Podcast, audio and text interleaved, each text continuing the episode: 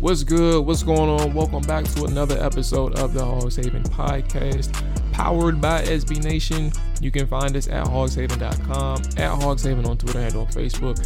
I am your host, Molly Mall, Jamual Forrest. You can find me on Twitter at Let Mall Tell It. Do not forget the U. Um, happy Monday to everybody, each and everybody. I am recording this at 9 a.m. in the morning on a Monday. Um, indeed, I am. I wasn't doing anything this weekend. Uh, took Sunday off in a sense. Uh, for those who don't know me, some people who do, and some people who've carried over to the Hogs Haven podcast and um, uh, you know, know who I am, like my background and stuff. Know that you know August 28th is usually just a rough day in general for me. Uh, that is, you know, the day I, I had some some tragedy in my family, probably about 14 years ago. At this point now, um, and you know, it was going to be hard for me to do anything related to the commanders and put so much energy into that. I did post a couple clips in the morning, like 30 minutes of film session because I didn't watch the game in its entirety. I was completely distracted Saturday.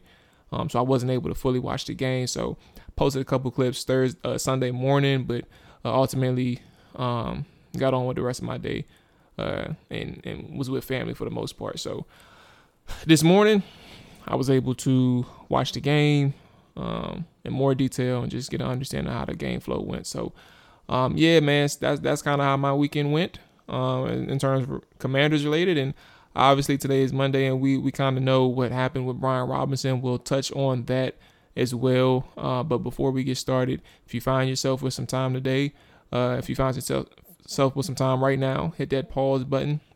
So before we continue and try to uh, bless us with a rating and review and, and a subscription if you aren't subscribed yet. Uh, but but definitely uh, if you can help us out with the rating and help us push this thing further uh, and make it grow into what you know what we know it can grow into with the Hogs Haven side of SB Nation. So um, yeah, with that being said, let's go ahead and spark with the agenda today. Um, you know, just some brief insight into some key roster thoughts. That's all um, for this episode. We won't you know, dive into everything too much. I do have a, a roundtable schedule with the Hogs Haven crew where we can dive into the roster itself this week.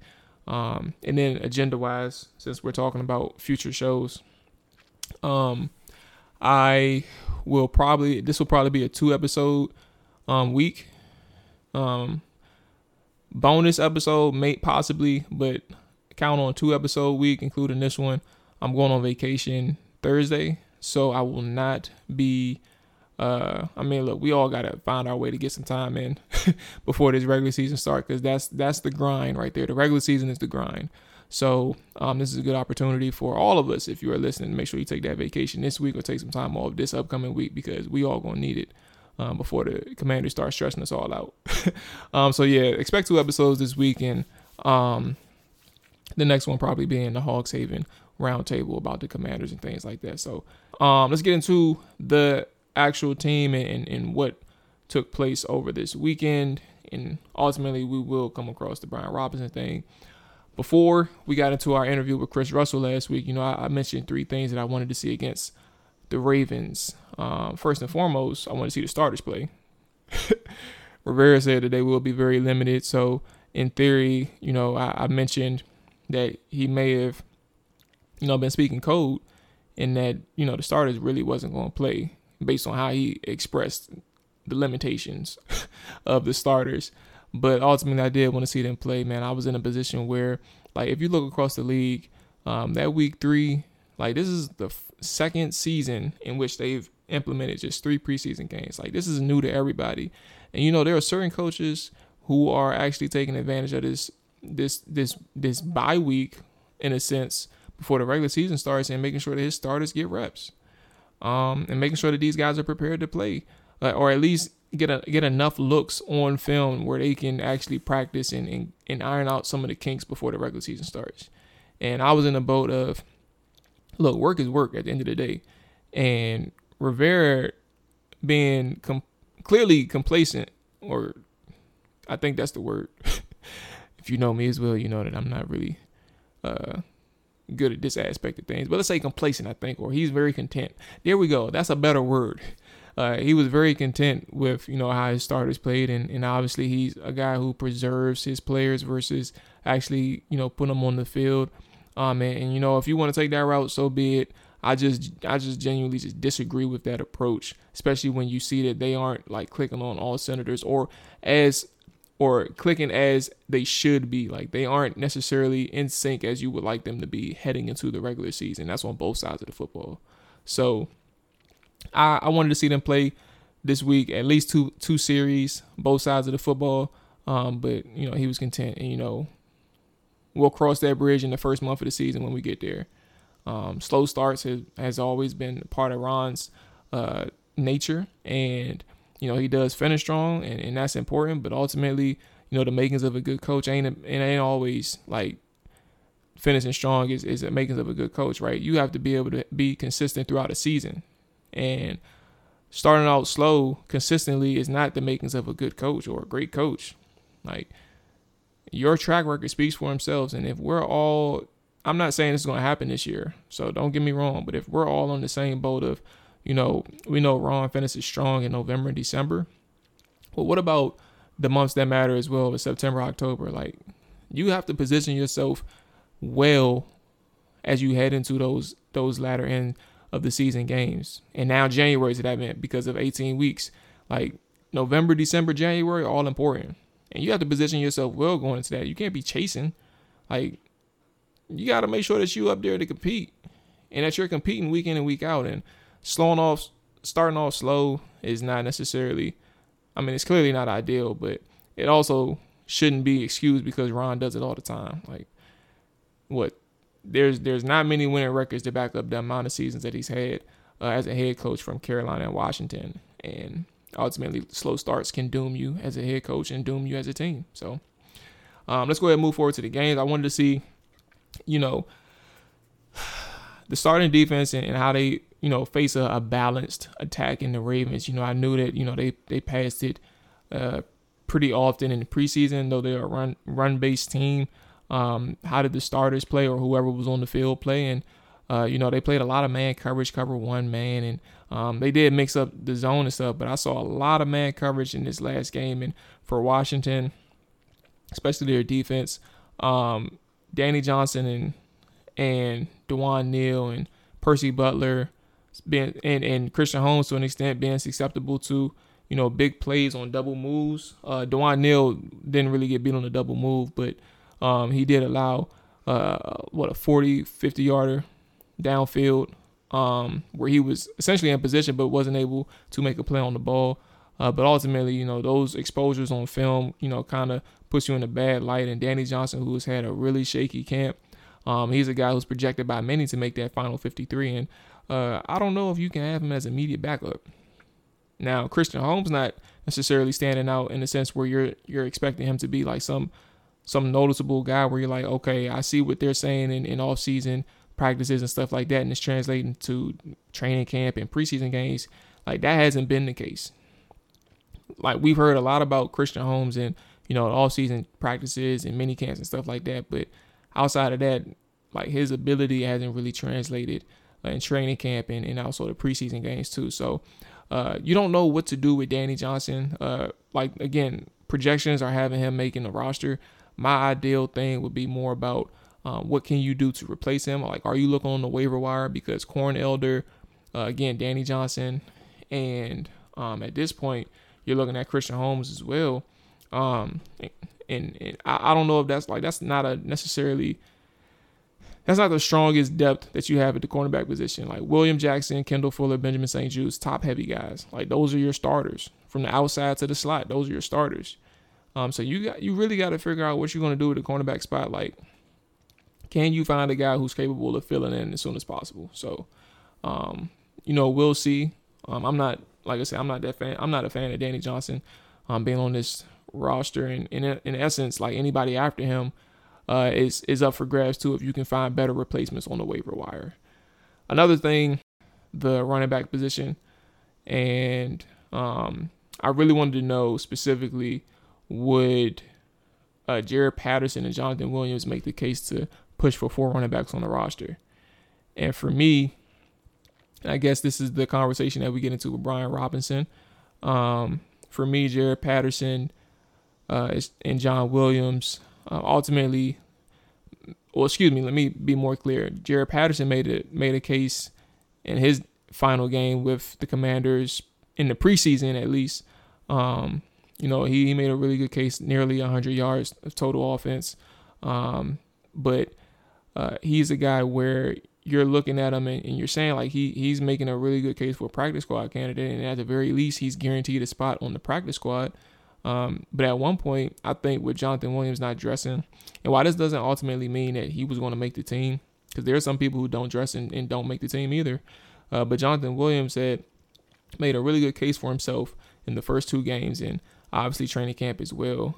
But Jonathan Williams, uh, I think he would have been making the practice squad if it was just Brian Robinson, Antonio Gibson, and J.D. McKissic.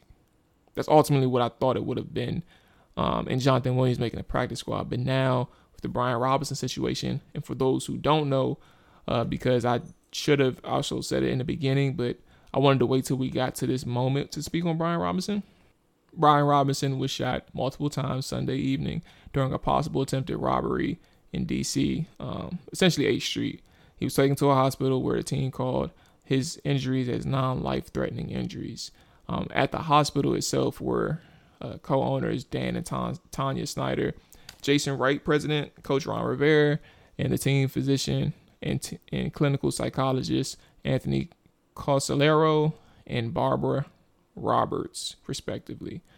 Um, Coach Rivera said that in a tweet, I just got done visiting with Brian. He's in good spirits and wanted me to thank everyone for their kind words, prayers, and support.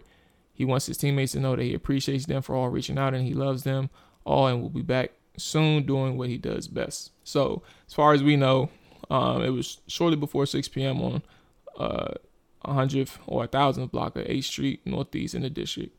Um, so that's that's kind of where things were when police, police arrived at the scene. They located Robinson, who, according to Dustin Sternbeck, the, the director of communications for the Metro Police Department in D.C., uh, was suffering from a couple gunshot wounds to his lower extremities, transported immediately to a local hospital. Um, the, the investigation is ongoing. So that is the situation with Brian Robinson. First and foremost, we all know prayers up to him.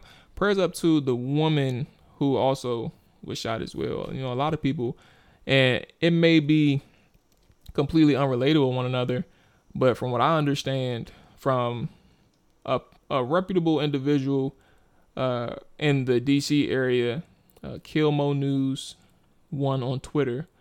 It was a double shooting with female graze in the head on 7th. Okay, so I see what he's saying. All right, so 7th and 8th Street, uh, Northeast. Um, MPD is in the scene of a double shooting with the female suffering a graze to the to the head, and a second unknown age victim also suffering from gunshot wounds on 11th and 8th Street. So double shooting, but I don't think they are related. Um, but Kilmo News was the person who uh, kind of gave insight to the story in in detail before uh, actual reporters, uh, beat reporters. But ultimately, um, Brian Robinson uh, was a victim of a, of a attempted robbery in a sense. But what does that mean for Washington? And, and, obviously, prayers to his family, prayers to the lady who also was a victim of a, a gun violence that same day on the same block um, or the same street down a couple blocks.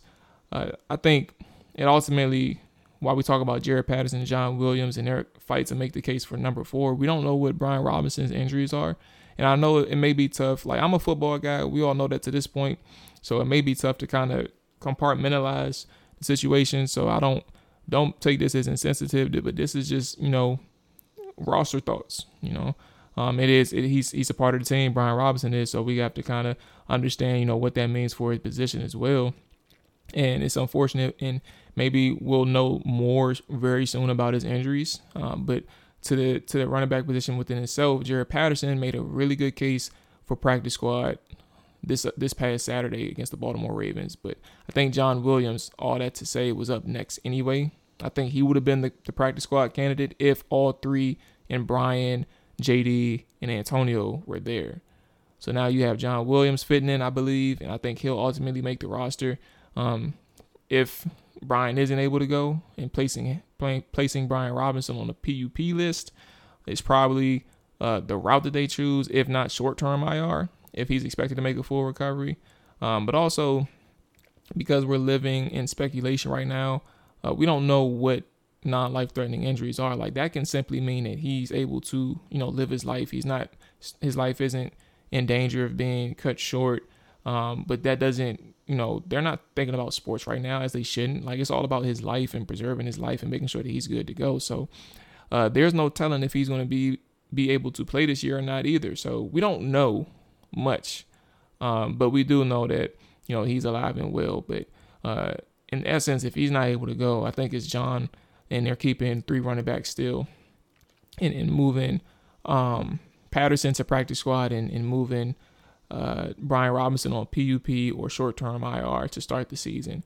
Um, but ultimately, I think uh, John Williams is is going to have to find a way to you know take some carries from Antonio Gibson because I'm not entirely too sure that Scott Turner is going to be a guy who's going to allow Gibson to thir- uh, flourish in the role that they were carving out for him uh, heading into the season.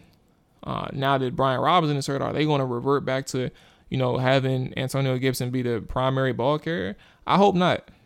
I hope this is something more with Brian, uh, excuse me, with Antonio Gibson being a guy who can still be in the role in which he's a, a Swiss Army knife in a sense, similar to J.D. McKissic, uh, still taking on the, the kick return duties.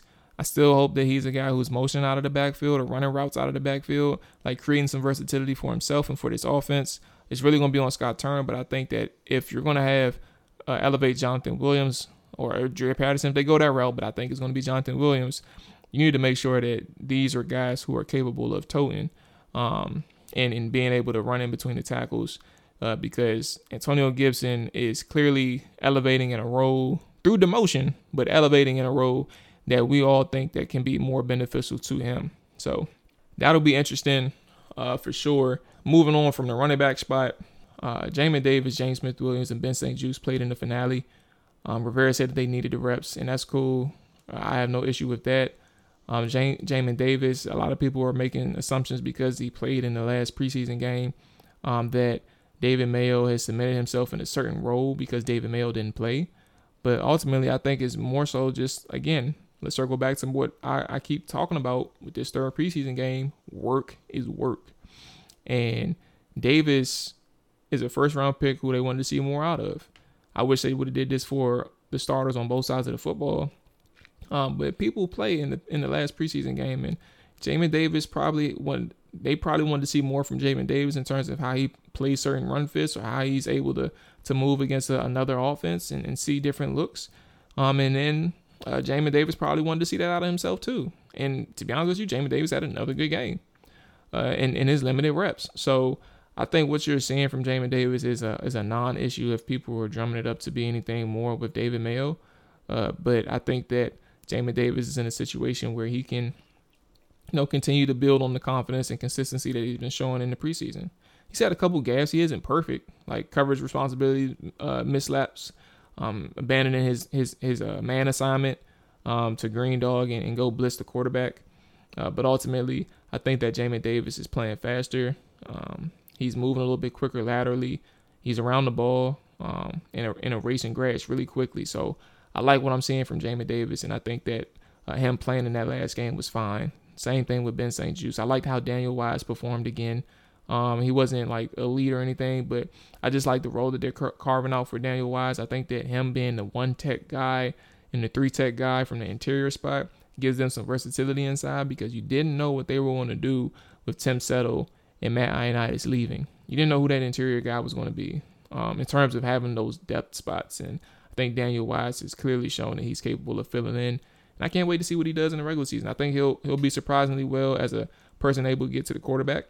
So I'm very interested in seeing how that works out. Lastly, Dyami Brown. Um, Dyami Brown, ladies and gentlemen, I don't think, I don't think he was getting cut. He wasn't on. I don't think he was in roster trouble at all. Never thought he was in roster trouble. And I think whatever's going on in his head, he had two drops, obviously, where he suffered against the Baltimore Ravens. One drop over the middle on a slant, where he created separation at the break point um, where he was releasing, um, and, or we took out a quick outside release or a double move and, and, broke inside. And, you know, everything was well. He had like a yard or two of separation and, and just dropped the pass on third down, third and nine. That ultimately probably would have got him close to the sticks, if not first down conversion. Obviously, a safety over top of him, barreling down on him. Um, and then the third down, third and 11, where Sam Howell hit him on the boundary. And, you know, he, instead of trying to secure it with one, with two hands and, and try to get his feet in bounds, he ultimately leaves his feet, jumps up with one hand, and isn't able to reel it in. And in a situation that really should have been uh, easy, like a layup of a of a throw and catch. Um, so Dyami hasn't had the best of preseasons. Um, training camp has been inconsistent as well, according to people who have been who have been there. Um, he's had some good days and had some bad days, but not necessarily a narrative that builds on consistency. I think that Dyami Brown is, uh, again, I never thought he was getting cut, but now his role is a little bit more clear in that you probably are going to make him inactive on game days um, to start out the start out the year. You're looking at Terry McLaurin, Jahan Dotson, Curtis Samuel, Cam Sims, and Dax Milne probably taking precedence over Dyami Brown because of his issues, but um, Dax Milne mainly because of special teams, but also he's been a sneaky addition as a receiver. Like he's been performing quite well, um, quietly under the radar, but making plays for Washington in preseason. And like that is a double threat to Dyami's playing time because if they can trust him on the field as well as being a, a punt returner, then now you're looking at a guy who has carved himself out a role for this team. He has a defined role. Cam Sims, we know all he does is make plays when he's on the field, um, but he also does special teams work as well. So they have roles for this team, and Dyami Brown is still trying to find his way. I said that he can be a legitimate vertical threat for this offense because he's shown his capabilities last year. I, I think whatever's going on is actually new, to be honest with you. Um, I never thought that he really had issues going over the middle last year. I really didn't. I thought that he took hits, um, big hits well. Like he he's had one drop last year, and that was against the Buffalo Bills, and it wasn't in the same instance in which, you know, he was facing a, a defender barreling down on him. He just had a concentration drop, and that's why I think these were like a lack of concentration, lack of focus, um, and ultimately, uh, that can cost you from playing time to actual roster spots. And I think the first step for Dyami is is playing time. Um, but to that point, those five receivers are very capable of, of producing in this offense, um, and not just special teams as well. And then we didn't even talk about the tight ends and Logan Thomas, Cole Turner, Armani Rogers. We don't know the status of John Bates and his injury, in in that in essence, in essence, Cole Turner either. But uh, we do know that Cole Turner was scheduled to return after like two weeks or so.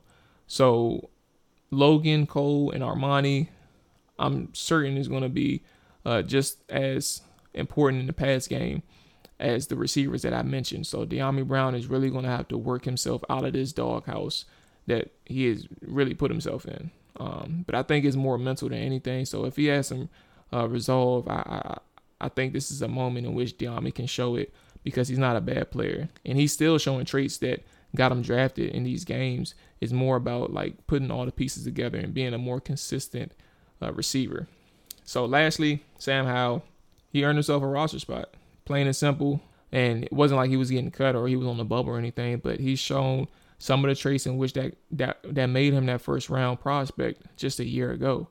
And for Sam Howell uh, to really have a, a, a, solid outing and a solid preseason overall, um, kind of shows the coaches that they're on the right track with him. And they, they got to give him some more time to develop. Like some of the sacks that he takes are completely unnecessary. I mean, he has to understand when a play is dead or when um, to throw it away to just prevent the injury side um, or increase of injury percentages and things like that. But ultimately, uh, Sam Howell's earned himself a spot. And, and next year, when the time comes, you're going to talk about, you know, is Sam Howell ready to compete for that, that, that backup role? Taylor Heinicke's contract is expiring at the end of this year, but is he ready to compete for a backup role? Because uh, Sam Howell is on here for four years, uh, at least contractually. But if he's the the quarterback who doesn't have a competitor or or competition, and they just completely are fine with Carson, presumably because if if Sam Howell's competing for a backup role, odds are Carson Wentz is still here. Um, then that means that what they saw throughout this regular season upcoming is very encouraging and, and some something that they could build on and ultimately have him overcome and take over if you know those first round traits were there. So um, yeah, those are my brief thoughts about the game. at the same same time, we have some more conversations coming throughout the week. So uh, my, those are my initial thoughts and things like that. And obviously, we'll we'll monitor Brian Robinson from an actual health standpoint uh, moving forward. But did want to get some thoughts on the running back position because in reality, they're going to be thinking the same thing this upcoming Tuesday uh, when roster cuts and, and, and management is is at at, its utmost importance. So, uh, yeah, with that being said, everybody, we will see you all later this week. Y'all be safe. Enjoy y'all day. Whenever y'all listening,